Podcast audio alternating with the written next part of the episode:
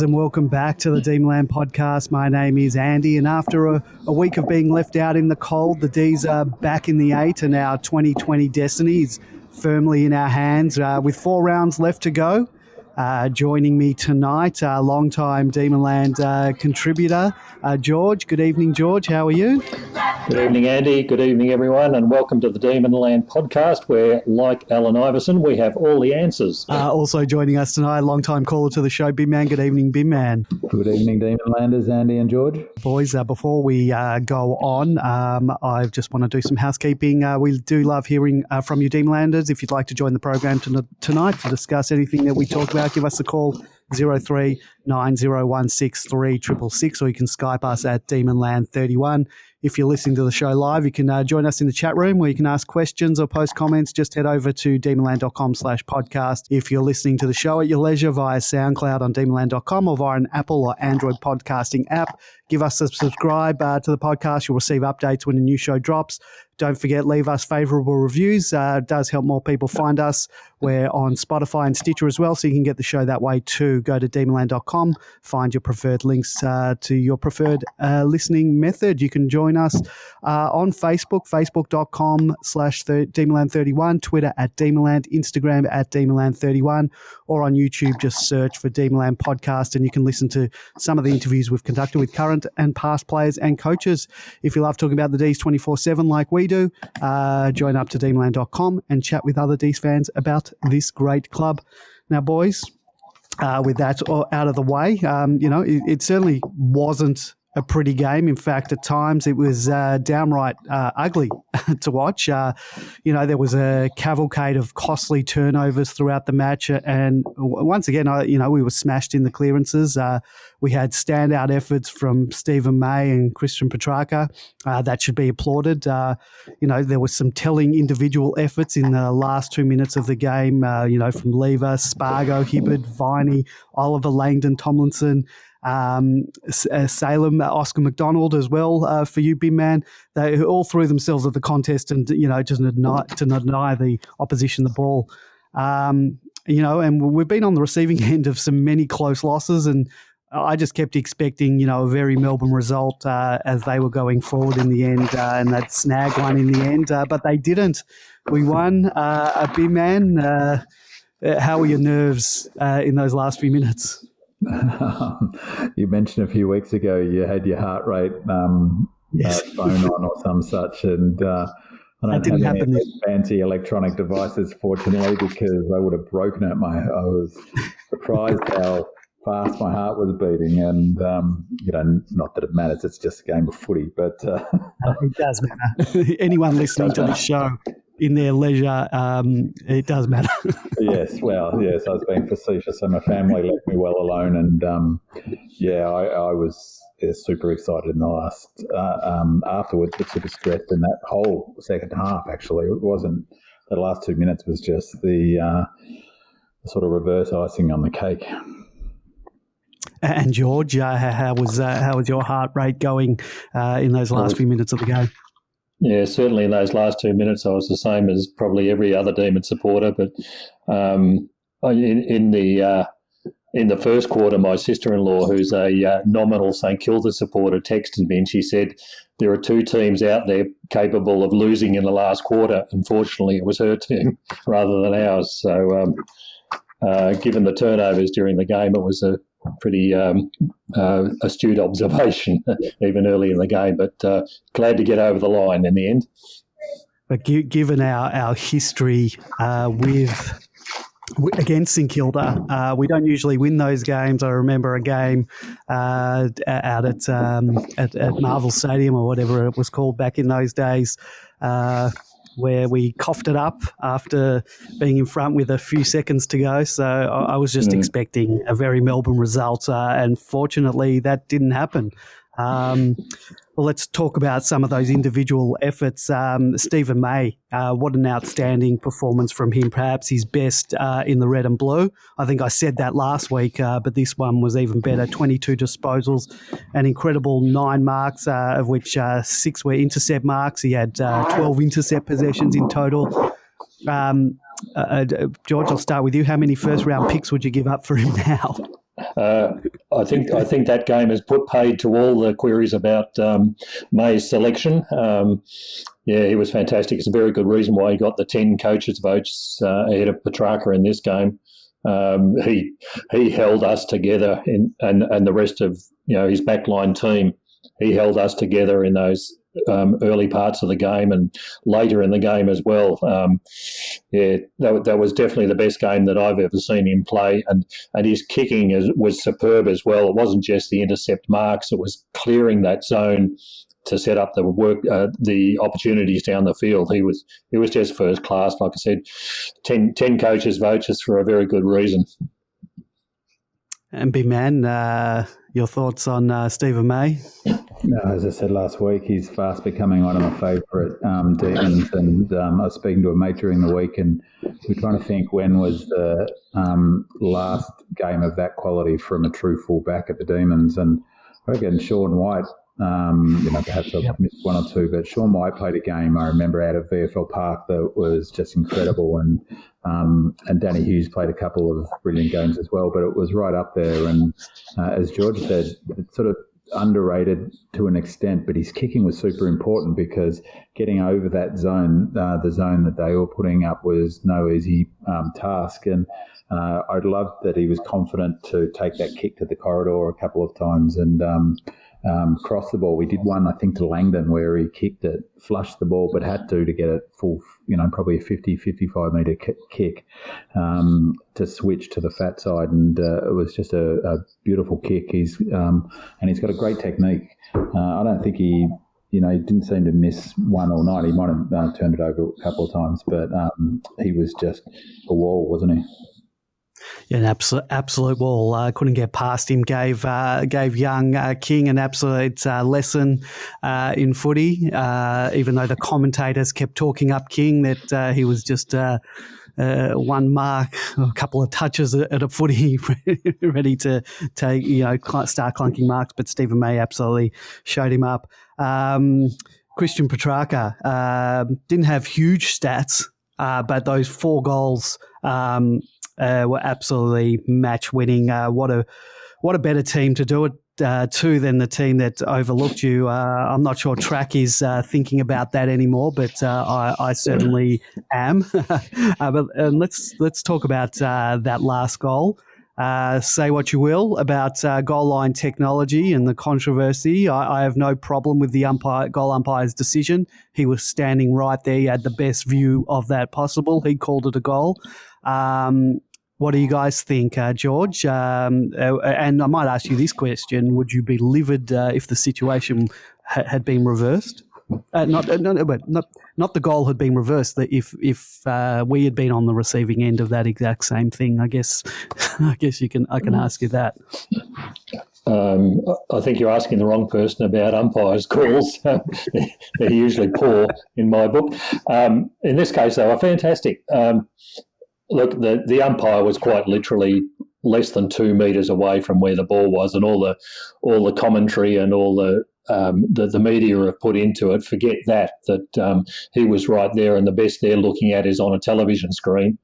Um, I looked at it again and again and again today, and quite frankly, I couldn't see where he was supposed to have touched it. Um, the the second bounce of the ball was well and truly over the line, and I think he I think he managed might might have managed to get a touch on it after that, but it was uh, even from the front on view, it was um, it was clearly over the line, and so in, in those ones you take it. Um, there are plenty of other wrong decisions during the game, but that one I think was was perfectly perfectly right. Um, it's easy to forget, you know, people people get all excited about this, and um, that, but I think Petracca's um, best work was done early on in the game with those two um, two early goals. You know that he was kicking from outside sixty in the first one, and a strong mark for the second one. I think those were more telling in the context of the game. Um, that um, accurate kicking goals on the scoreboard early really put put the Saints right behind the ball. So um, yeah, his work. Um, I, I, prefer his work in the first quarter rather than the last. And and even that one in the last, we were still ahead at that point. So if it had been reversed, we we would have been five points up, and the ball's still at our end of the ground. So you can't say that St Kilda were cheated out of it. They they may well have lost the game by a further um, one point. Binman. the um, there was a couple of um, James Brayshaw uh, calls that he, loves a big call, and on that one, he he exclaimed, "Umpire's call is everything in this game." And I thought that's a pretty big call. Um, and before that, with King, he said, "The sky is literally the limit." Um, the young King, and um, uh, on that one, I was amazed first I was confused why he wasn't paid that mark. I mean, that's a mark yeah. 99 yeah. 100. Um, where if there's any confusion about the ball being touched by the defender, if the forward marks it, it's a mark almost every time. Um, and arguably could have been paid a free kick for over the shoulder immediately afterwards. His strength to release that ball was um, and get it onto his foot was just incredible because um, who was on him? Who was it?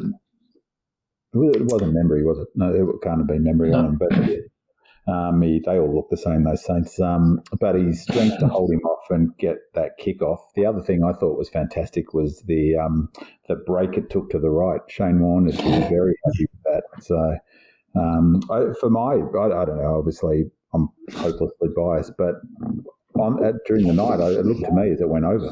Um, so as George said, the guy, with the umpire was right there.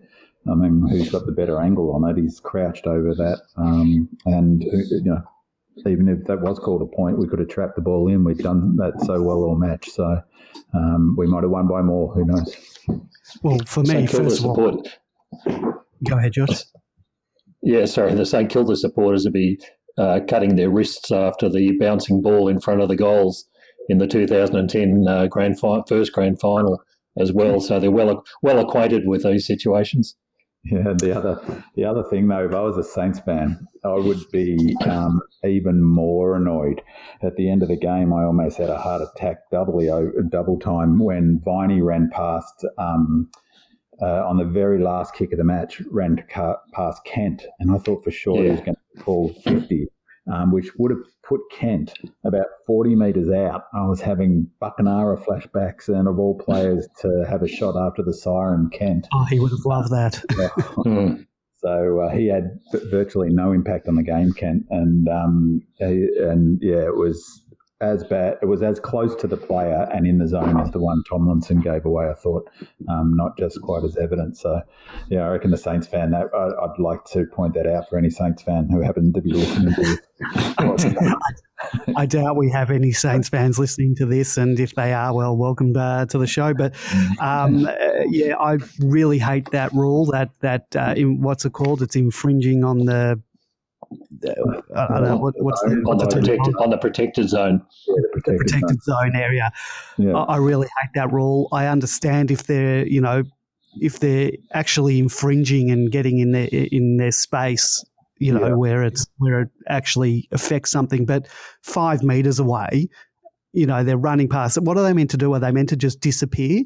Like as soon as I think Great Viney said this, you know, last year at some point, you know, what are they meant to do? They, they can't just vanish in th- into yeah. thin air. I know that you've got to run to the side, but he, he's running down to, you know, he's he's playing. He's he's he's got to get down into the back line to to protect a, a space. Uh, what's he meant to do? Yeah, you can't catch COVID in five meters. So you know, what possible problem could it be that distance? You know, I understand if he's right there and he actually does something to stop him, the guy from playing on or something. But he was nowhere near him. And yeah, uh, look, just thankful uh, that it didn't happen to Viney. I'd hate to lose a game under, you know, from a 50 metre penalty um, like that. Um, um, uh, going back to the Petracca one, my, my problem really isn't isn't the um, the the goal. It, it, uh, for me, it was a clear goal. My problem was the actual uh, mark that was denied.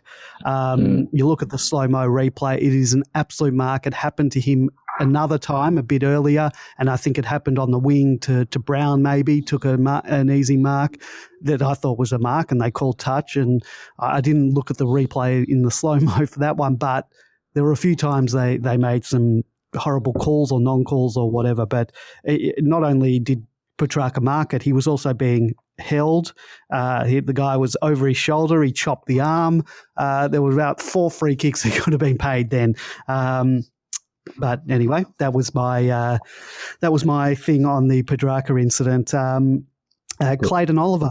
Um, Before we move off um, Petracca, Andy, the um, in my file for um, most disliked media people uh, is Brendon Goddard is, is certainly in there, and he did the ABC radio coverage of that game, and would you believe it? it did not give Petracca a vote.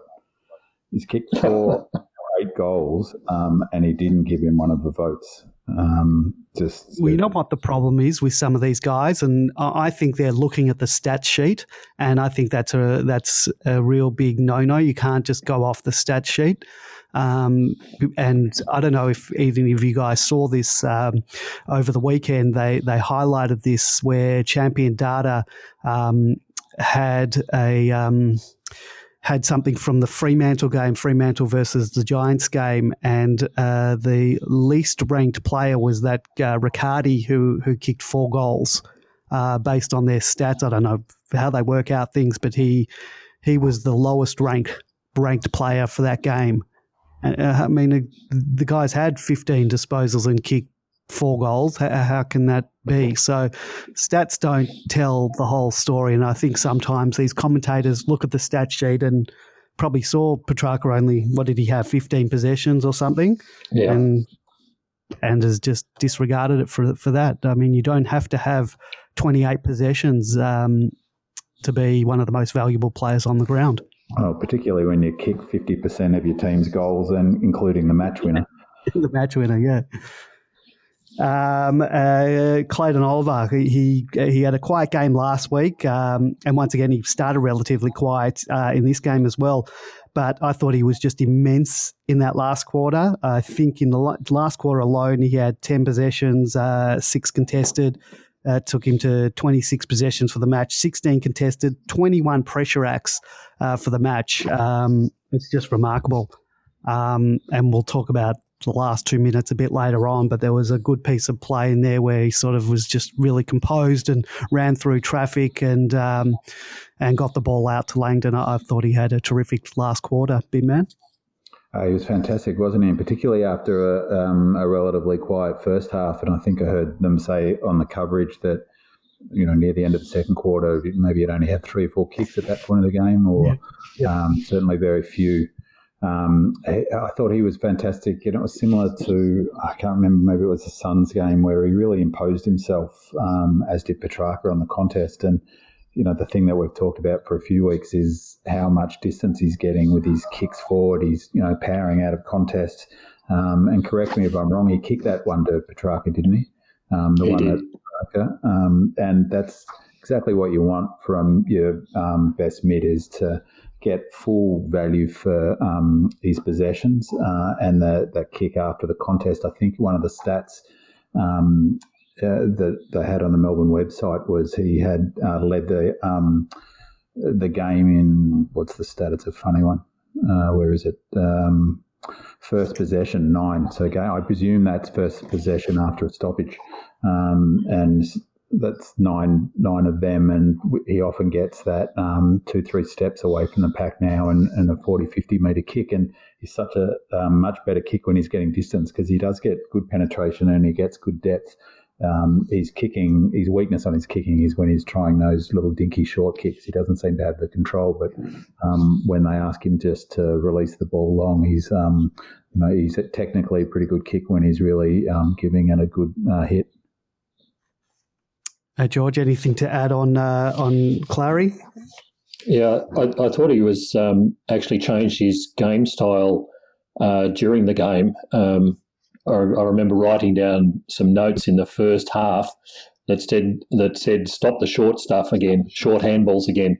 Um, there seemed mm. to be a preponderance of that, and then uh, certainly in the second half, and particularly in that last quarter, he changed to um, uh, using his legs again and um, getting out of the breaking out of the contest and then doing the handball or taking the kick.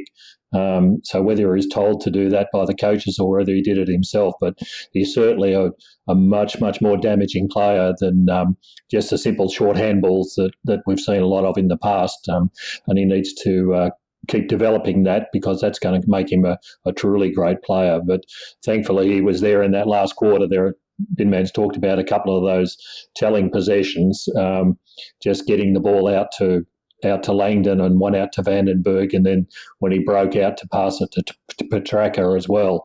Um, those those were super critical in the context of the whole game. So um, yeah, he was he was fantastic in, in, in that last quarter and probably saved us just by being able to get hold of the ball and denying the opportunity to St Kilda. And the, the other thing that he, he, was excellent in the second half, as was the team.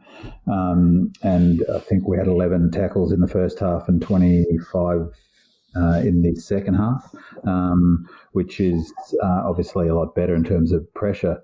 Um, but uh, the criticism of Goodwin last week that I certainly made was, um, you know, getting the team up at half time when we were flat with a lucky lead of eight points and coming out you know, even flatter after half time. I think that's a reasonable criticism that he has to wear. Um, obviously, the players too, but um, you know, the flip to that is credit where credit's due. Um, they played terrific in the second half, and he was a great example of it. He had a, a, a flat first half and was able to take his game to a much higher level. So did Brayshaw, so did a number of players. So you know, from that level, I think a lot of credit has to go to Goody and Richo for getting the boys in the right headspace when they came back out, because um, mm. particularly after how they finished the first half, how dispiriting that last minute or 40 seconds of football was to come out and um, be focused and switched on in a game that's everything to play for. Um, yeah, credit where credit's due. They did the job, and, and Goody must take some responsibility for that as well. You guys make an interesting point that um, that Clary sort of changed the way uh, after half time, the way he plays, I think his default is to do those quick handballs out. And so I think someone must have had a, had a talk with him because he certainly changed uh, the way he was playing in that second half. Um, uh, just in terms of our midfield, uh, again, we sort of lost that uh, clearance battle. Uh, in the in the middle, uh, Binman, how did you see sort of um, our our mid uh, in the um, work in the middle or out of the middle um, in terms of our matching up with them uh, sort of still uh, sort of sort of got first use of the ball every time. Um, our hitouts were about 50-50 um, for the game. So how did you see that sort of playing out? Yeah, the, it was interesting the um, tackle numbers. I think it was only two in the second quarter from memory, and yes, um, yes it's sort of hard not to think there's at least a partly a tactical aspect to that because um, I think Viney went to steal in the end, uh, uh and certainly in the square he, he played in from the centre square. But uh, you know maybe it's the way we have the defence set up. George is probably better sort of to speak to that, but um, Uh, it tactically didn't seem to concern them too much. It didn't, you know, they didn't break glass and in case of emergency and bring someone else in, or didn't seem to change their matchup. In fact, they put track for, uh, forward more often. I, would love to see what his numbers were in this game, but my suspicion is he played more forwards, you know, rather than putting him in the middle to try and um, break their dominance. But they weren't getting any value for their for those clearances. Um, and another stat from that was I thought was really interesting. Um, from their centre square, they had where is it the um, St Kilda had sorry. Where is it? Can't see it. Forward half possession. So 26 forward half possessions um, and goals I can't see it, sorry, but they, yeah, they just didn't seem to make um, much benefit from their um, from that dominance. Um, but it's curious, that's two weeks in a row, three weeks almost, that the opposition's beat us in that area. were you looking for the uh, goals per inside 50s, um, the percentages? Yeah, no, Melbourne 27. Yeah, Melbourne twenty seven percent, St Kilda fifteen percent um, from uh, inside fifties. Um, uh, yeah, that just on the tackle one, we had eleven in the first half, I believe it was, only two in the second quarter, uh, but then twenty five uh, after half time. So we certainly lifted the intensity uh, in that respect.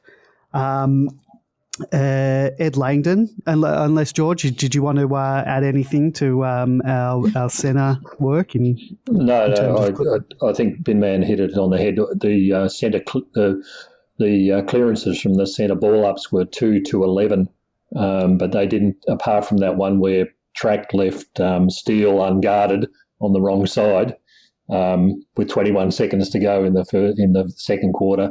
Um, they really didn't get much dominance out, out of there that they should have with with that many clearances. They they really should have scored so much more. But um, I think the other thing that we're seeing is that. Um, uh, there's been talk on the Demonland side about whether Harm should be in there as a tagger. Well, I think Viney might be taking on uh, that new role. He certainly started off on Jones and then was moved to Steele um, to limit their uh, effectiveness. And um, I think that's uh, that's starting to look like a plan that's working very well because Viney on his own did I don't think got a great number of possessions, but um, uh, Steele was certainly the um, the go-to man for them. And uh, um, when when the chips were down, we had Viney in there again, working hard. So um, yeah, it, will be interesting.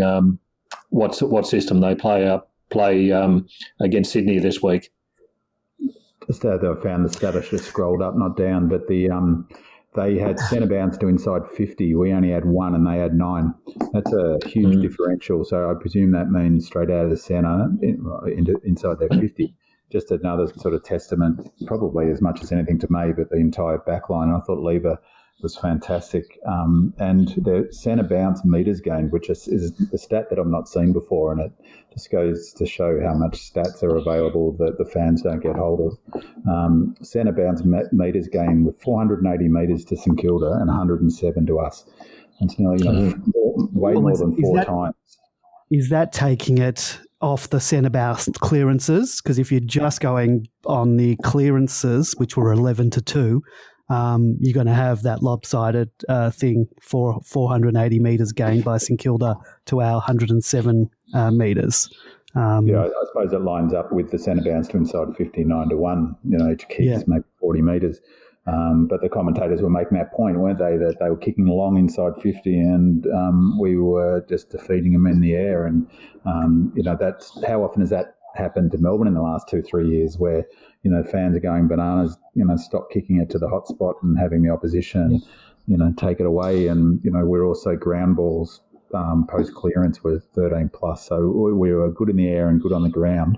Um, and they didn't seem to have a tactical answer to it. So, you know, again, credit to Goody. Uh, and, you know, Ratten didn't have a good day in the box, I don't think. Yeah.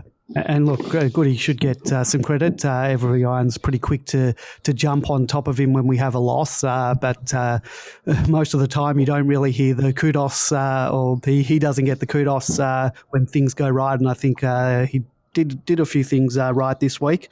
Um, they certainly look like they prepared, and maybe that was some of Richo's involvement, knowing St Kilda. Um, but look, that we don't know. Um, Ed Langdon continues to impress. Uh, love his two way running. Uh, been saying it all year. We've not had this type of player in a very, very long time. 28 uh, touches, eight eight marks, uh, which was good. He took a, put his body on the line a few times, uh, 450 metres gained, um, and I thought hit was hitting more targets as well uh, with his kicking this week. Uh, I was very impressed, uh, George.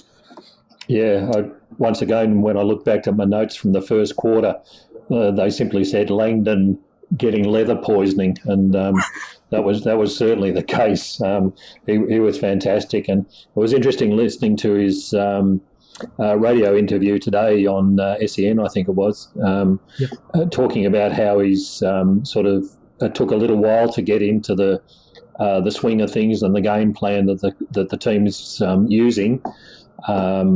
so yeah, I, am very glad that he's uh, seeing it that way. Um, I think the other the other um, telling thing about Langdon is that uh, the message is getting through to people like May and Salem and Hibberd that Langdon, Langdon's always an out option because he's he runs to space and spreads so so beautifully. Um, when you're in strife, look down the wing and you'll see where Ed Langdon's opened up the space for you to, to kick to, and that was certainly something that as an option we didn't have last year. So I think he might be one of the best recruits that we made um, at the end of last year. Glad to have him here. Uh, yeah, uh, I, I, didn't have notes on uh, on the other the other wingman that we got over. Um, I didn't uh, write anything, but I was in much happier with his game this week. I thought it was one of his uh, Adam Tomlinson, uh, one of his better games for us. Um, much prefer him sort of more up the ground. He did sort of float back into defence and took some good marks and had some good possessions off half back. But I much prefer him sort of in that playing that role than playing sort of a man on man role as a defender. Uh, man, what, what are your thoughts on Tomlinson? Absolutely, absolutely. I said a couple of weeks ago that the move I'd make is Jones out, um, Tomlinson to the wing, and Omac back in because he's not a defender, and um, Omac um, plays that deep well role. He played it really well, alternating off Marshall, um, Membrey, Membrey, and um, King, allowing May to, to, have the game that he did to an extent, or, um, supporting him in it at the very least.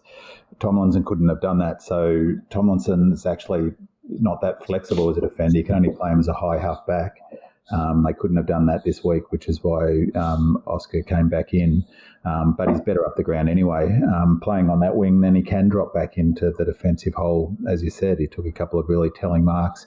Um, he's not the quickest, but he covers ground. Um, don't know what his tracker suggested he ran, but he'd be right up there um, uh, in terms of distance covered, I'm sure. Um, and he's quite a penetrating kick when he's got time to release it. He can carry the ball 50, 60 metres pretty easily. So, yeah, I thought it was his, definitely his best game for the D's. And um, um he, um, yeah, he, he, performed his role. And again, it'd be probably useful to see what sort of distance he ran. Uh, just on that distance he ran, um, someone posted on Demonland or distance run. Weideman had the second most kilometres in the game, which is amazing, really. Um, it just yeah, it's completely. I saw him a few times. He came up sort of deep into sort of defence or up the wing to take take get take a mark. So yeah, I'm not surprised uh, about that. I, I, wouldn't have picked him to be the, the second uh, most, but uh, yeah, I'm not surprised that the numbers were up. Um, and another, I didn't have notes on, and the two, maybe I'll quickly talk about uh, Omac because you mentioned him. Um, I don't think he had his best game, but what I like about Omac being in the team, I think it, it does it, it. It sort of it, it, allows May and allows Lever to play sort of a different role. Um, and I thought we sort of uh, missed that a little bit um, when he wasn't in the team. Um, I don't know. I, I, I do like Omac being in the team, and I know that he, he cops it a lot, Omac, but um, I think he adds something by sort of allowing uh, some of the other guys sort of to play a bit differently. Um, I'm not sure what you guys think about that. Uh, I know, B Man, I know you're a fan uh, of, of Omac. Well, I think that's spot on. I think there's something about the way he plays that people have a visceral reaction to because, um, you know, last week um, Tomlinson got six possessions. No one said a thing. You know, this week Oscar McDonald doubles that um, and barely put a put, foot wrong in the last quarter, and not at all. Didn't have a turnover, uh, stepped in and out of traffic you know, because um, at the end fantastic well. for me. That looks great for others. It's lucky. Even the commentators talk about sort of they'll talk about the defenders and forget that he's there. Um, as I said before, we came on. He's like the George Best. He's the fifth Beatle. yeah, it was, it was it was interesting. If you heard uh, Lever's interview as well today, uh, he was asked about um, uh, Omac's uh, getting into the side. And Lever made the point from his own perspective that he's got to, um, uh, Lever has to um, be prepared to take on the um, the second best defender. But he said when Omac's there, that means um, he gets number three and can do what he wants basically in the back line. So, um, yeah, I, I, think in in this sense, it was a it was a good selection because the threat of um, of Membrey and King and one of the resting rucks going down there meant uh, that we did need the three tools. Um, def- definitely needed the three tools. If we'd only gone in with the two, we would have really struggled. Um, um Marshall was a they would have had Sorry. to have used Tomlinson. They would have had to have used Tomlinson yeah. down there, um, yeah. and said Tomlinson's better up the ground, so it was the right uh, move. Yeah, selection yeah, it would move. have been the old, yeah, the old uh, robbing Peter to pay Paul again that we've seen so often up the forward line, but it would have been the same thing down the back line. So um, I don't think Oscar copes well with the um, uh, the high press like St Kilda ran. You know, he, he's looking for an out all the time. He's not the hasn't got a great deal of depth with his kicks, and um, the, way the, their um, defensive forwards operate, they work. They're right in his face, so he always looks horrible simply because the the pressure's right there. Um, but that could be a confidence thing. But um, while he's bringing the ball to ground and denying opportunities for the Talls to get the goals themselves, um, that's what he's paid to do. So yeah, he'll be around. Yeah, and he led or close to lead the one percenters again, and um, you know people don't rate that stat because I don't think they know what that stat means. So uh, the club does yeah.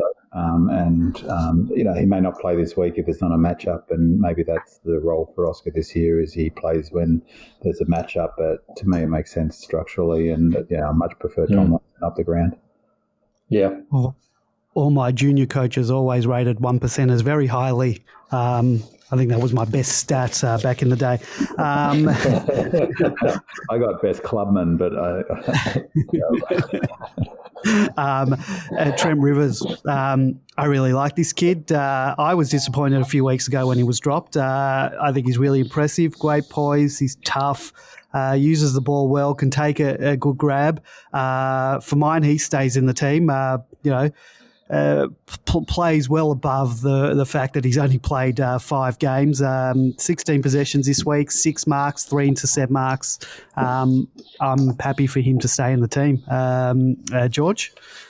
Yeah, he's he, the the commentators were giving him plenty of kudos during the game as well, if I recall, and uh, for good reason. He's he's an excellent kick and he's got excellent vision, and um, I think uh, at the end of this season, we'll be very glad that um, we put the games into him because I think there's going to be a, a, a permanent role for him down there. Um, when we've got Salem playing off one side of the ground and Rivers off the other, we've got two excellent kicks that can deliver further up the ground.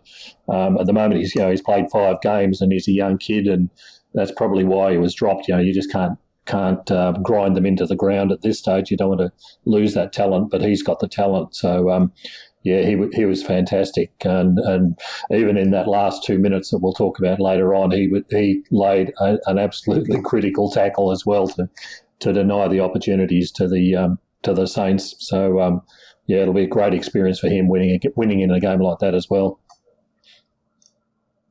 Yeah, he's fantastic, isn't he? And um, one thing I really liked was the um, made a turnover at one point, but still didn't go back into his shell and kept attacking. He's uh, he's got a really nice depth on his kick, um, uh, and his pace was super important. I thought um, he's looks young too, doesn't he? He's um, so it's, you know, as you say, George, he's just a young fella in his first season. What that's his fifth game or so, isn't it? So mm, yeah, the club's done pretty well to get Rivers, Pickett, um, Jackson uh, all playing. Um, so yeah, he looks something that we really need, which is speed off that half half back line, and uh, most importantly, from my perspective, uh, he's an excellent kick.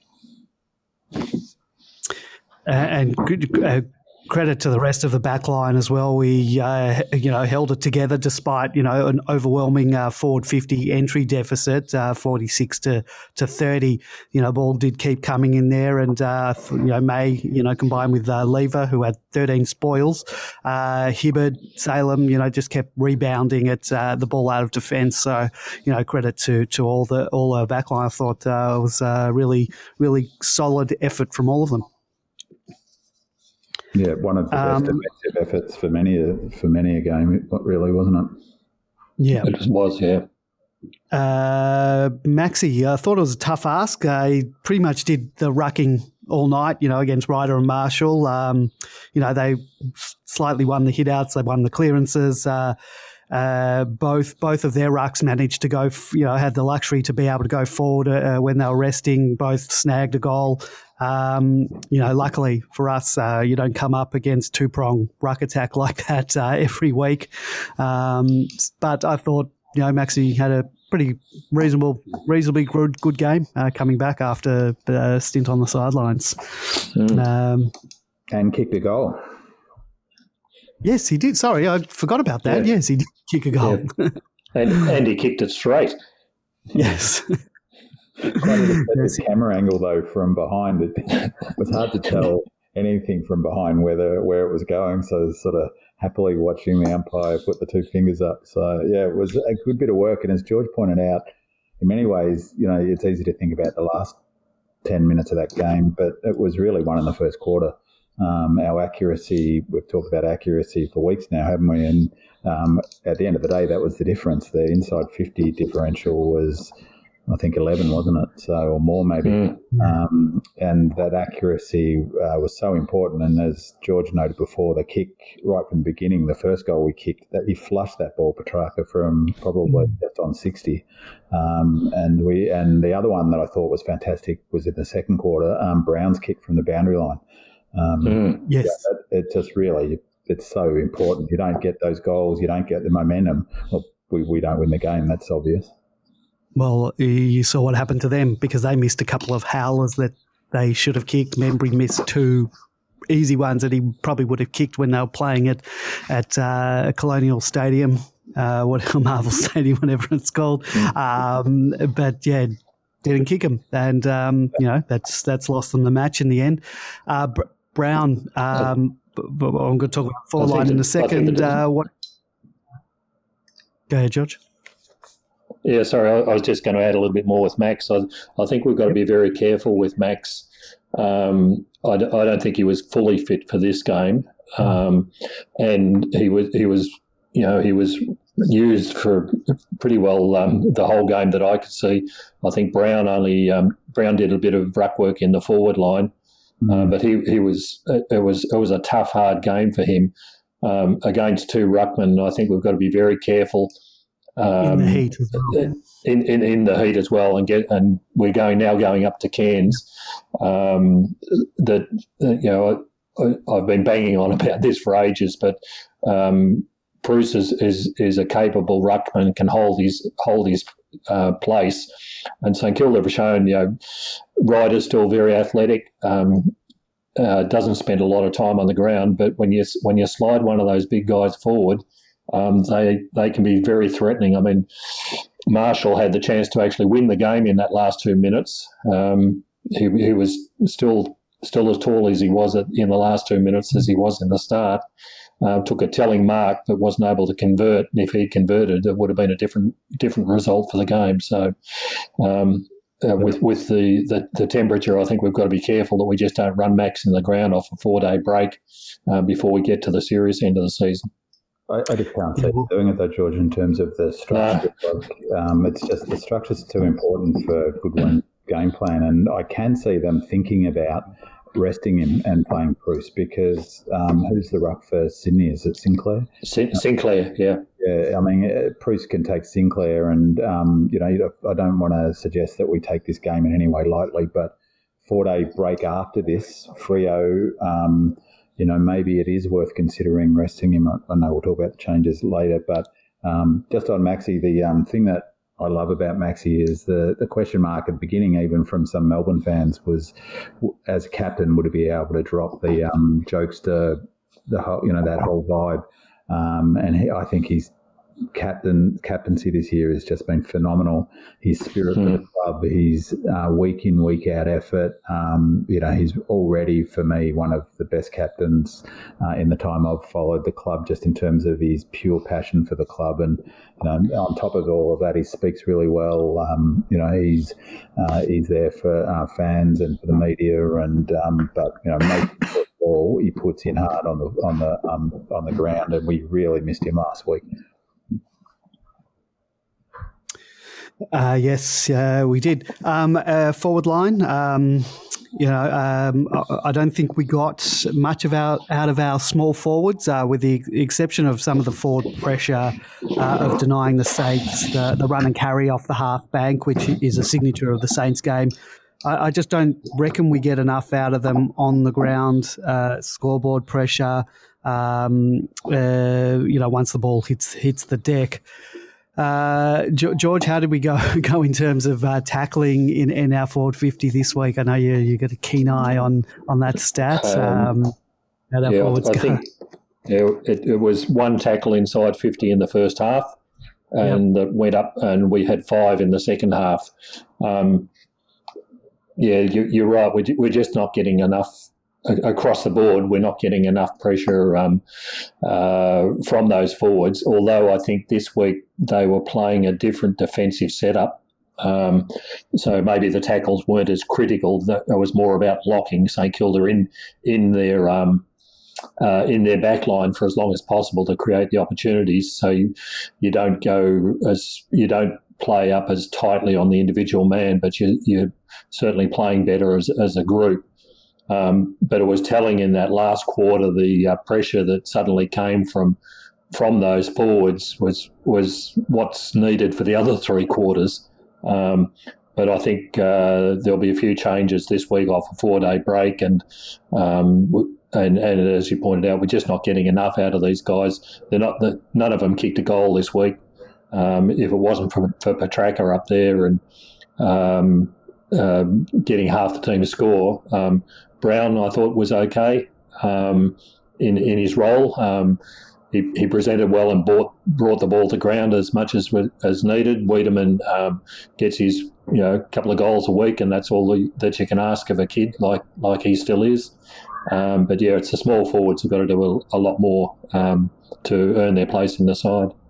Just on that, though, I think George, you make a good point about their role in terms of defensive spread because clearly that wasn't happening last week. We let um, the dogs switch and get out the fat side, and you know that's yeah. what we lost the game. Everyone saw that where you work super hard to stop St Kilda, who play a very similar not exactly the same, but a similar strategy in terms of fast ball movement, get it out um, over the top of the press, and allow their players like Hill and Butler to run into open space. We gave them no open space to run into, mm. um, and on that, the they had 36 uncontested possession, possessions inside our forward 50, um, which is remarkable. They only had 171 all up, so just a touch over 20% of their um, uncontested possessions were inside our 50, which speaks to how hard those forwards are working to stop the switch, because presumably that means they're just chipping back and forward, you know, trying to open up the ground either side, mm. failing to do so. So,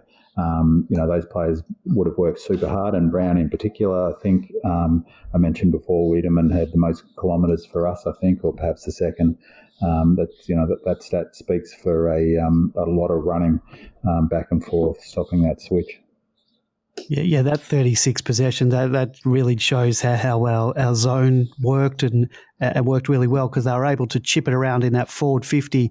But once they sort of were trying to get out of there, they had no one to kick to. Um, uh, you know, uh, every time they looked up on half back, there was no one to go to. Uh, when they tried to switch it, uh, our zone seemed to migrate across the ground. So, so I think you're right. There was a lot of hard running, and I think we've got to try and expect a lot of that, you know, week in week out because it cost us sort of against the dogs. So um, let's hope that they've fixed that. Mm. Um, uh, well, let's talk about uh, the last five minutes. Uh, well, I guess there's a bit of a comparison. The the last five minutes before halftime uh, versus the, the last five minutes of the game. I don't think you can find two more diametrically opposed styles of game playing. Um, in the in the just before halftime, we were we were open. We were not accountable. We we turned the ball over horrendously. Uh, I don't think we we didn't lay a tackle in all of the five minutes prior to halftime. Uh, coughed up three goals fairly quickly. Uh, and in contrast to that, the last five minutes of the game after Membrey's goal, uh, we locked up shop, you know, and we just pressured, harassed, we tackled, just complete opposites. Um, so I hope something was said, uh, or, or maybe, you know, the leaders sort of got into the ears a bit, but we sort of tightened tightened up uh, our act uh, in that uh, last few minutes.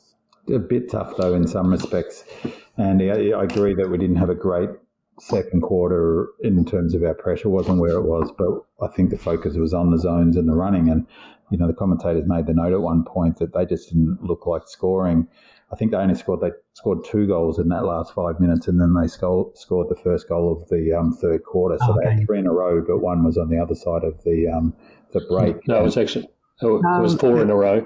Four in a row. Yeah, yeah. So it was three. Yeah, yeah, yeah three and one. Three. Yeah, okay. Yeah. So yeah, but it was the brain fade or whatever you want to call it, miss kick or from Jones was a heartbreaker because and then to allow that next goal to get them running out, no one having no one on the defensive side of that contest was a shocker. So it was 45 seconds of of not being switched on, and so easily could have cost us the game. So, um, but as you say, Andy, the not just the last five minutes of the game. I, I thought the whole second half um, was just fantastic. The effort because even as optimistic as I usually am after they scored that first goal of the second half, I was starting to think about the uh, the fallout I thought of the game. Yeah, I thought there was going to be an avalanche.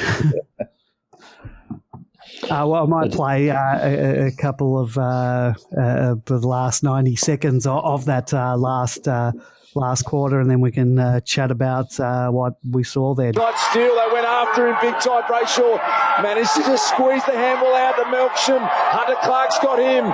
Who's going to win this all important clearance? Zach Jones went at it hard, got it out. Bradley Hill, huge chance coming up the Saints. Can they get a mark from the side? Billings lever was good. Chance now behind, stepped his way through. Here's Geary, the skipper. Can he keep it going? Got it out to Long. 47 seconds remaining.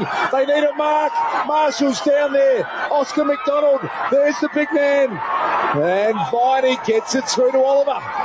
Some big moments. Langdon back to Salem. Normally good by foot. Vandenberg's out. So's Melksham if he can be clean. Vandenberg is clean. What's he got ahead of him? Handballs it back to Brown.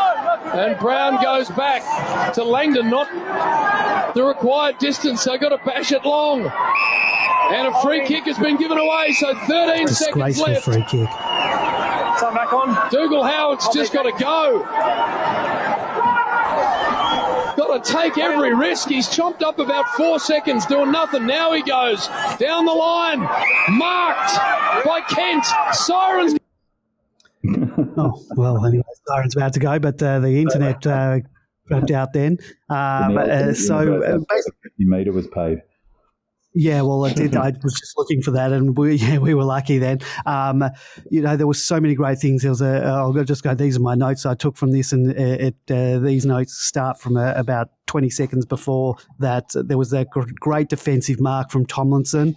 Uh, there was he handballed it. Uh, there was a handball from Oliver to Langdon. Langdon's kick down the line to Max. Uh, Max couldn't mark it, but he made sure to go to the boundary side rather than back towards the corridor. There was a great tackle by Viney on Steele. Salem laid a good tackle. The Lever spoil, the Hibberd desperate tackle. Um, Spargo and Lever double team tackle on Geary. McDonald spoil. Um, then there was that great composure from Oliver as he got the ball. Uh, I think uh, I think uh, there was Oliver got it from Viney, who got it on the floor, handball to Oliver. Great, you know, Oliver weaving through traffic looking for the right pass, got it out to Langdon, out to Salem, who kicked it perfectly down the line uh, to Vanders. Uh, Vanders sort of got it, held it up a bit. He could have handballed over to Melksham, but he sort of wanted to uh, run the time down. Uh, Vanders to Brown. Then Brown kicks it back to Langdon. The, how that was called not 15, I do not know. I think definitely went at least 20 metres. Uh, Langdon's kick he called not 15 as soon as um, he kicked it. So it hadn't even arrived. As soon as he, exactly, he, he made he made a call without knowing where the ball was actually going to end up going. Um, you know, just judging from where Langdon was standing. But I don't think you you can't do that. You, you can't no, call it uh, that early. And I thought Langdon um, was really and, clever to react as quickly as he did because he would have been in his rights to think, assume it was going to be a mark. And um, stand there, get tackled, uh, you know, turnover at that spot easily could have gone in, inside 50 and had a shot at goal. Well, that's interesting. You know, when they do call play on uh, and the player doesn't hear it but then gets tackled, I mean, that should be dropping the ball, whether they heard that not play on or not. If they had time to do something, because one of their players early in the game had that happen to him, uh, where he's taken the mark. They the umpire had called not 15, not 15. He's just standing there thinking he has a mark and then got tackled. Um, I could have seen that happening to Langdon and uh, us getting pinged for that. Um, but yeah, Langdon kicks along, uh, and then there was that other disgraceful umpiring decision. That uh, did you think that was a free against Melksham? I thought it was um, full. No, I think it was a no, no. paid the free. Oh, uh, yeah, paid, paid. Well, considering that uh, Petracca didn't get um, didn't get the same uh, uh, uh, the same type of free kicks for being manhandled, um, I, I, think Melksham barely touched him. Anyway, um, and then. Uh, what was happening? Was it because of the way we had set up that uh, Dougal Howard just held on to the. I mean, why would you? Why wouldn't he just get it and kick it straight away? Was it because there was we'd set up so well and there was no one for him to go to? Because um, he wasted uh, quite a bit of time, sort of mental exhaustion, really. I yeah. think for me that one of the things in that whole passage that um, you know, in the in the Great Oscar Wars, one of the things that um, you know often pointed out was that if he gets torched or gets beaten, so often the defender um, is out of position because no one's putting pressure on the ball carrier, and um, when you don't put pressure on a um, AFL footballer running in towards fifty.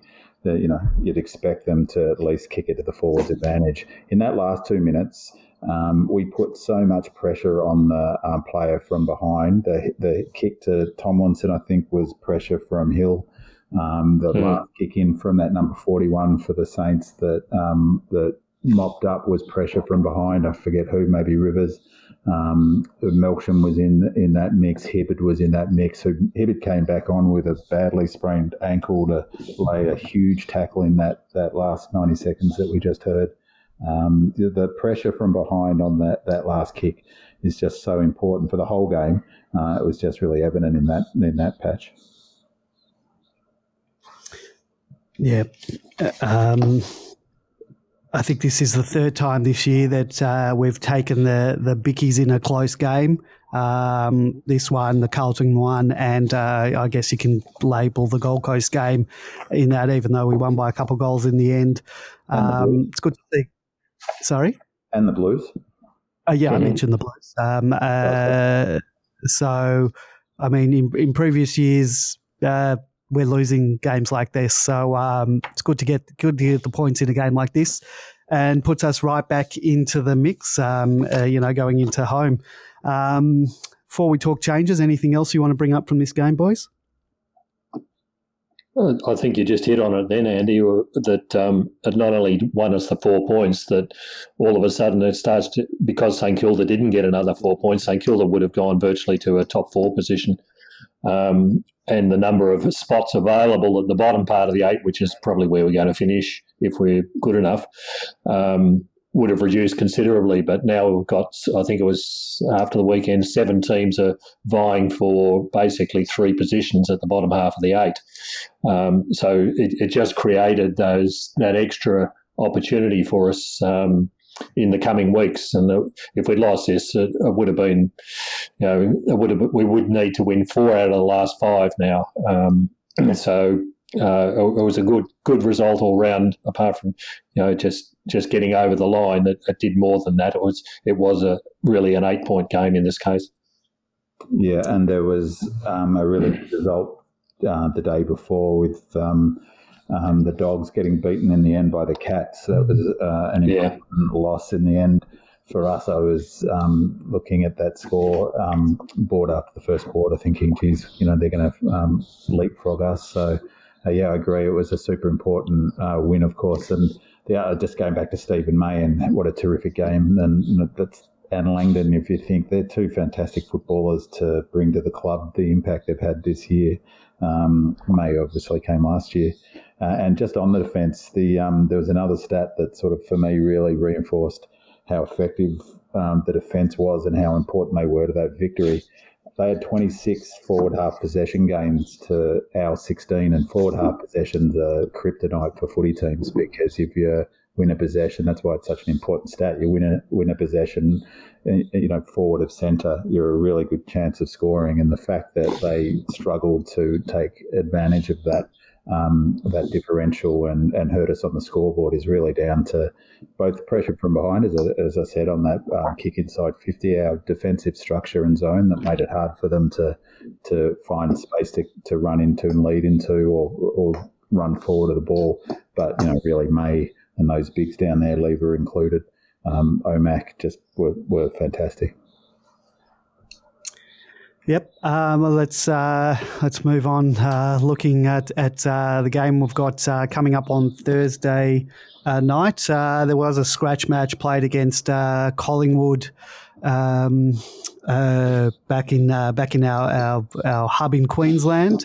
had a couple of big names playing in that game with Tom McDonald and uh, Fritsch, uh, Fritsch was uh, had missed training uh, during the week or missed ten minutes of training and uh, was punished uh, by being left out of the team. So I guess that sends a big message to everyone that um, I don't know what he was doing or what happened there, but uh, yeah, it sends a very big message. he's kicked four goals in this this game. The D's, I think, have run out six goal winners based on a, la- great last quarter.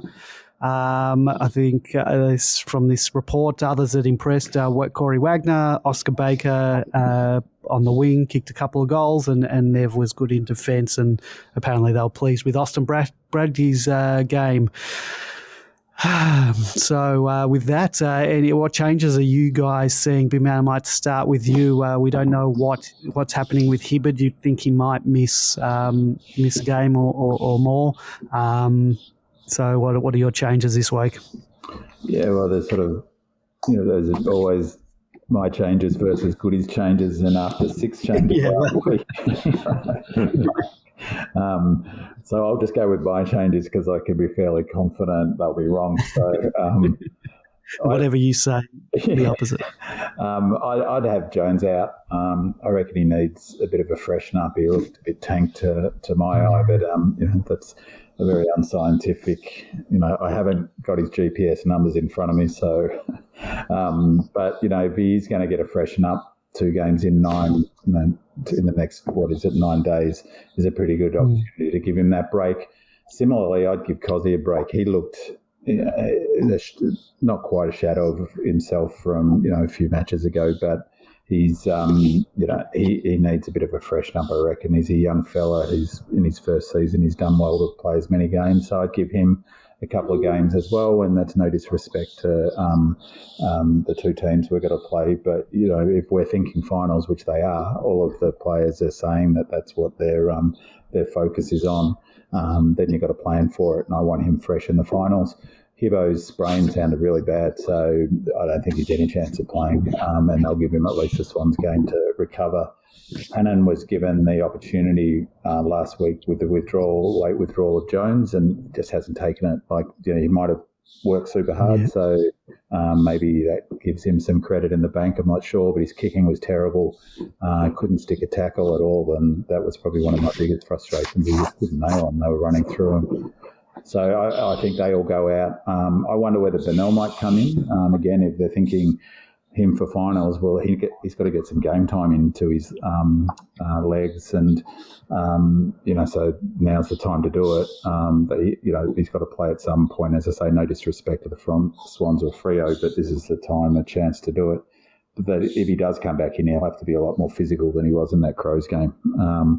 I thought Hunt, but um, that was based on the sort of thinking that Cozzy might have done something serious, but by all accounts, he, just slept in. So, as someone who's slept in more times than I've eaten dinner, um, I'm not going to hang him for that. So, I think um, Fred will come back in. I think Bedford might come in for um, um, for Cozzy. If not Bedford, maybe Corey Wagner, which will cause Demonland to explode with the, the double Wagner, the Wagner stereo. Well, what do you think of Wagner? We didn't talk about him. I I, I thought he was serviceable. Um, yeah, I thought he was good. Didn't, you know, didn't mention didn't he's maybe he's the new fifth beater. yeah. Uh, George, uh, what are your changes this week? Um, similar along similar lines, I think um, uh, this week we have to um, start resting players. It, it's this is a, this is probably the easiest um, uh, game that we've got until the end of the season. Um, you would think, would come back in if he's been a good boy this week.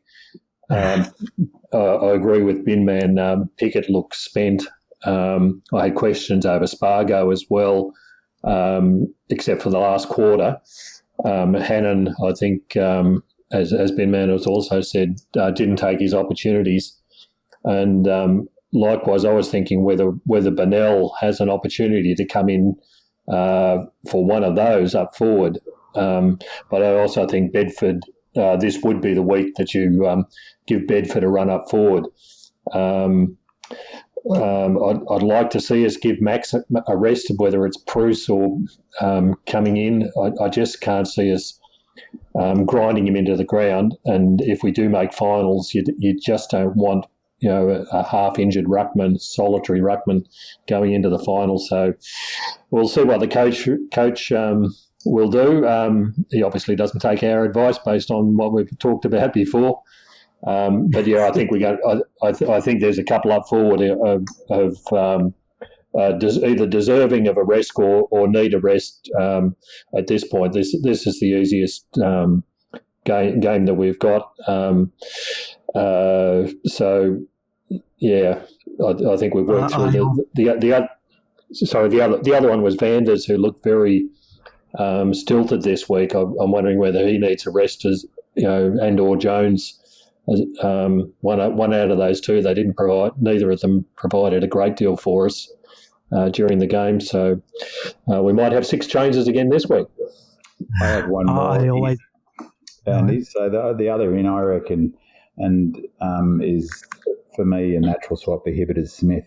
Um, and I, I just don't think he was nearly as bad as what um, many said he was. He was given a role that he's not suited for, I think, is that third big Oscar McDonald or Tomlinson's role that he's played. Um, I'd love to see him come in and um, sit him on Papley. Um, he's a gun, super smart player, probably too smart for um, Smith, but um, you know he's likely. You know, give him a couple of goals and that's that's fine. You know, maybe that's the KPI for Smith, but Smith um, has the capabilities athletically of going with him. Um, if he goes out with instructions just to wear him all game, don't move off his hip, crunch him at every opportunity. Um, he's tall enough and got a strong enough leap to make sure Papley doesn't mark it in the air. Look to tackle hard um, and just generally make life super difficult for him. Um, you know, he's a natural, and if it's not uh, for me, I'd love to see him come back in, give it another chance. Uh, and if not him, Lockhart was who was pretty unlucky. It has to be said to go out last week, but maybe they were thinking about resting him last week as well.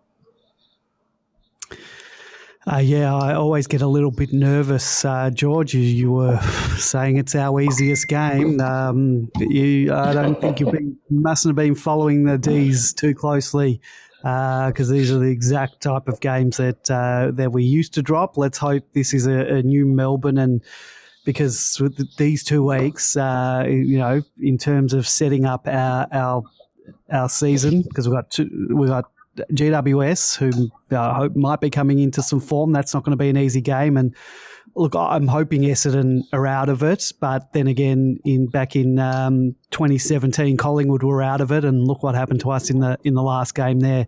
Um, I, I, don't want to go into the last match uh, needing to win a to get in. I, I want to be true Melbourne because you just know what's going to happen in that game. Um, so yeah, I, am just get a bit nervous. Uh, saying they're easy games because they're not, and I hope the players don't take it as an easy game because I think too too often in the past that that might have happened uh, just mentally in the back of their mind. So let's hope everyone's switched on. Um, uh, man, anything else you? Andy?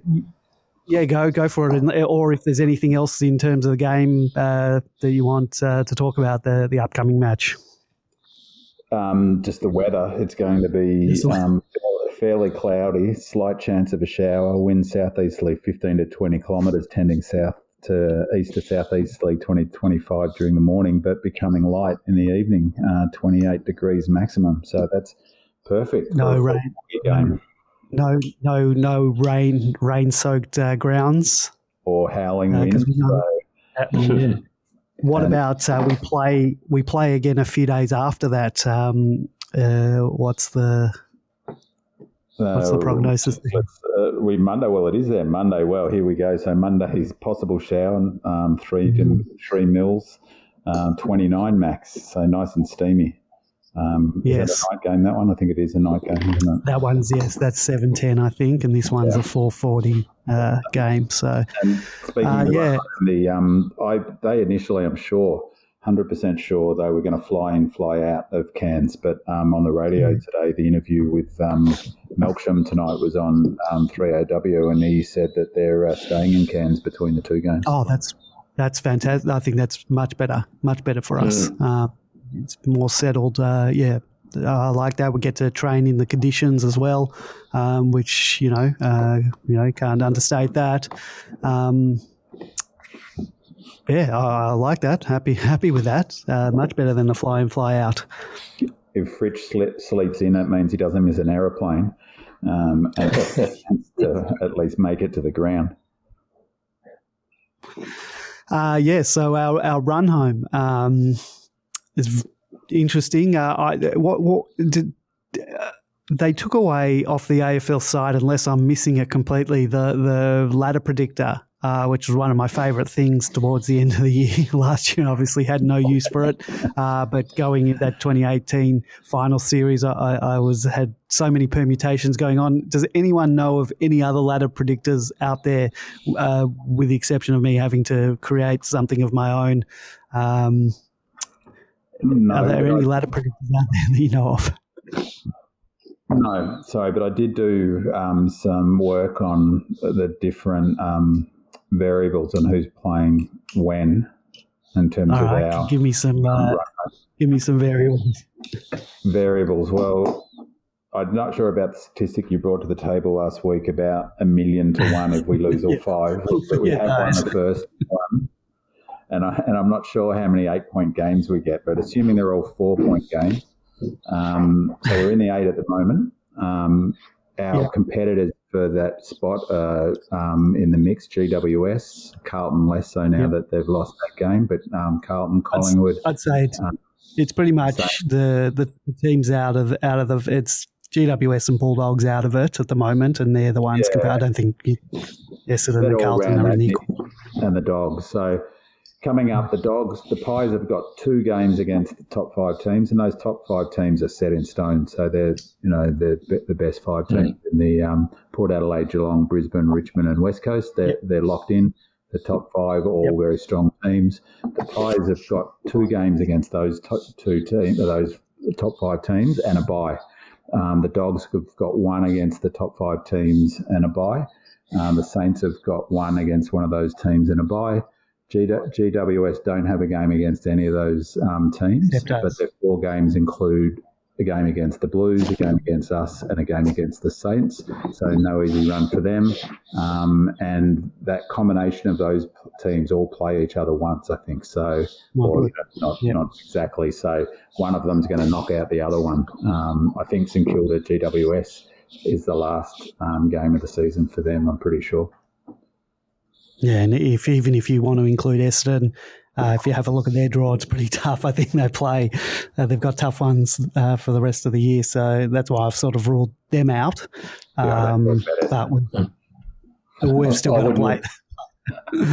yeah, I wouldn't rule them out um, completely because uh, this week they've got uh, is it Hurley back and Heppell back, and they've got Daniher back as well stringers in the side that he wasn't in earlier on in the year. So, um, yeah, then they're actually getting stronger towards the end of the season. So, we wouldn't write them off at all. But they've only got the 20, they got the um, draw in the mix, so they're only on 26 points. Um, yeah. So they would, I mean, God, if it comes down to Melbourne Essendon to make it, I'm, I was about to say I'm going on holidays, but there's nowhere to go. I'm, I'm knock on the neighbour's door to see whether I can stay there the night or something. Um, I, I, don't want to get uh, too far ahead of myself because that's always dangerous territory. But uh, if we finish, finish, if we were to finish eighth, um, I don't like the prospect of uh, playing West Coast in a first final. Do we know? And let it, as I said, really getting ahead of myself. Uh, do we know what's happening in terms of finals where they're being played? Is are they all likely to be played in uh, in Queensland? No. Are we going to have to go to Perth? No, no, no. Or is that not a no, they're almost certainly going to be all. They might fly in, fly out for some in Adelaide. Is what I've what is a good chance, I think, because they can't really play all of the games at Carrara and um, at Metricon and the Gabba. The um, Metricon's looking like yeah, you know, they're all needs a bit of a spell. Yeah. Well, looks, like the, looks like the cow looks like the cow paddock that it is outside. Um, Okay, well that's uh, that Perth thing was a bit worrying, but uh, yeah, let's not get ahead of ourselves. We can talk about that in a few weeks or, or not. Um, uh, before we wrap this up, any anything else uh, uh, that's caught your eye this week? Uh, yeah, I, I, thought it was interesting. Both sides in this in this game um, only used seventy seven or 76, 77 interchanges. Um, so I wasn't quite sure what was going on there, particularly in a in a game um, that was you know hard hard paced and and um, it, it, wasn't cool by any stretch of the imagination. So I don't know whether they're they're holding um, players on the ground for long periods of time. So I think Jones in particular was off the ground for a large portion of the last quarter. Wagner was as well. Mm, so well um, just just an observation. Yeah. The interesting. Other, the other sort of thought I had was, you know, for a long time following the D's, we've had you know one, maybe two max A graders, um, and really, you know, you know that you need to have three, four A graders to make it to that top level, uh, and then you know a good a good um, number of sort of middle level B graders to um, to help you get there as well. And we're sort of building the B graders. I think George pointed out it was a really good one last week that you know, we fall away pretty sharply after our best, say, 23, 24. Um, but when you think we've got Petracca and what he's capable of at the moment, um, Steven May, who's um, I think will make All Australian, Clayton Oliver, who's in career best form, and he's already made All Australian twice, isn't it? So um, Max Gawn, the best ruckman in the league. I think he's gone past Grundy. Everyone would acknowledge that this year. Um, and you know, Jack Viney sort of not too far away from that that level. Certainly, an effort at four A graders in this team is um, something that's been a long time in supporting the D's. Where you know, the, probably the nineties, late nineties, is the last time we had four A graders, I reckon. Uh, yeah, 100% right. Just uh, something that annoyed me um, this week um, was on the footy show. Uh, remember we talked last week about May, uh, the the uh, amount of goals conceded um, on him. Um, you know, we had uh, I went through all the teams. He only had one on him this week as well. Uh, so he's had a remarkable uh, the last one, two, three, four, five, six, seven weeks or so. He's had three goals kicked on him. Um, so the footy show uh, on Sunday, um, Matty Lloyd had the board up and he had uh, all he had similar stats, but these they've got it completely wrong. Um, there was absolutely terrible reporting about these stats. Um, they took basically just the goal stats for the game uh, and not actual goals uh, kicked on May. So any player they thought that he was on, uh, or you know that they've given all their goals that they kicked in that game but uh, when you actually look at what happened in the game, uh, it does it tells a different picture. First of all, uh, Josh Kennedy didn't kick a goal in round one at all, and they had him having a goal. Uh, they've given a goal to Dixon, which was actually a free kick against Max in the ruck. Um, Lynch, who kicked three goals, and they he, kicked one of his goals when he was on Lever. Uh, one of Hawkins' goal was on Lever. Uh, one of Gunston's goals was on Oscar McDonald. Um, and also, I think uh, one of uh, one of Reed's goals uh, for Collingwood was uh, he was on was a free kick against Hibberd. Um, so they've put up this thing saying how good Steven May's been, but he's actually been even better than that because they had completely the wrong stats. And so that that annoyed me, but uh, I don't expect uh, much less from some of the commentators out there. What were their stats for uh, so Daniel Talia from Adelaide? Then he would he would have been horrible. Well, I don't know. All I saw was uh, was uh, May's at Satspo. So yeah, May's got to definitely be in the uh, conversation for All Australian. I, I, suspect he'll definitely get into the squad, but whether he gets, uh, well, I guess we've got the next uh, four weeks. Uh, he's got to sort of stamp uh, his name in those books, but I don't know. I think he might. They might leave him out of that. Um, as George noted last week, Andrews is probably ahead of him, but May's coming pretty quick after. I mean, that one of the better performances I've seen. You know, from a Melbourne player, just about. I mean, you take him out of that team, we don't win that yeah. game. Same with Petracca. And same with Oliver. Any one of those three players gets doesn't play that game, and I don't think we win it. So that just goes to the influence um, of all three, but particularly May and Petracca. Well, he's, he's got uh, plenty of opportunities this week against Sam Reid to continue his um, uh, goal suppression activities. Um, I don't think Sam Reid's in any great form whatsoever, but uh, that's all Sydney can put up with it. Put up uh, at the moment. They're rather decimated by injuries throughout. I think they've only they've got you know, probably eight or ten players who are out for the season, um, including Franklin, of course. So um, Steven hopefully will uh, continue with his record. Yeah, and they're playing for you know they can be a wild card, of course. Um, any team you've got to obviously be switched on, but you're starting to get to that stage of the season where teams converging or diverging in different directions. Final bound teams are in a particular mindset, and the teams that are clearly not going to make it are thinking about postseason surgery and not getting injured. And um, you know we're not far away from that. Yeah. In three weeks is the last round of the season, so um, you know that's when they start putting players away as well for surgery and drafting and you know, all of that sort of thing. Um, one final thing, Andy, that I had just with yep. all of your um, might on social media and your various the power of the Demonland brand. I was hoping that you might be able to drive a campaign that I'm interested in. I'll go go ahead. uh, it occurred to me that um, I uh, found out that um, they were talking about down the, the ground shots. That they have the footage of all the down the ground shots. The club have them fed into um, the box. I think we spoke about it three weeks ago um, Fox and Seven, they uh, have that shot, and the teams get the, that shot as well for their post game reviews. Um, and what I'm hoping that you'll be able to convince Fox to do on Kayo is to have a replay option of just the down the ground shot. Um, uh, the full down the ground, so I can watch a full game of footy from down the ground as the, the you know the we could call it the COVID Ponsford experience. Um, would provide. I'd watch it. I'd probably be one of the few nerds that uh, would, but I certainly would just to see the setup. And um, I was watching Formula One last night, and that's one of the options is not down the ground, but the the uh, driver view, uh, and just having a different way of looking at um, a sport um, is, um, you know, I think a terrific option. And last night.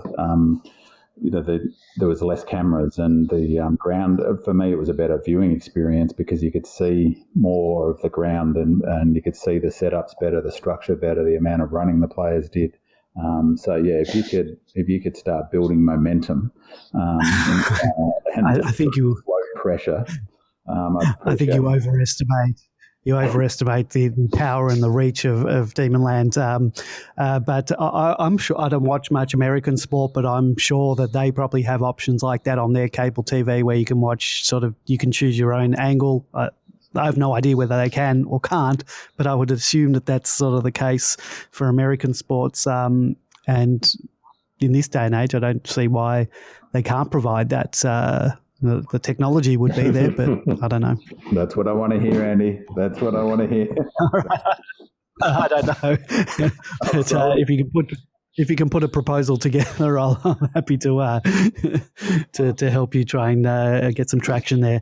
All right, boys. Uh, I think we're going to end it uh, there. Um, thank you very much, uh, Binman. Thank you very much, George. Uh, much appreciated. So we've got a game on Thursday, um, boys.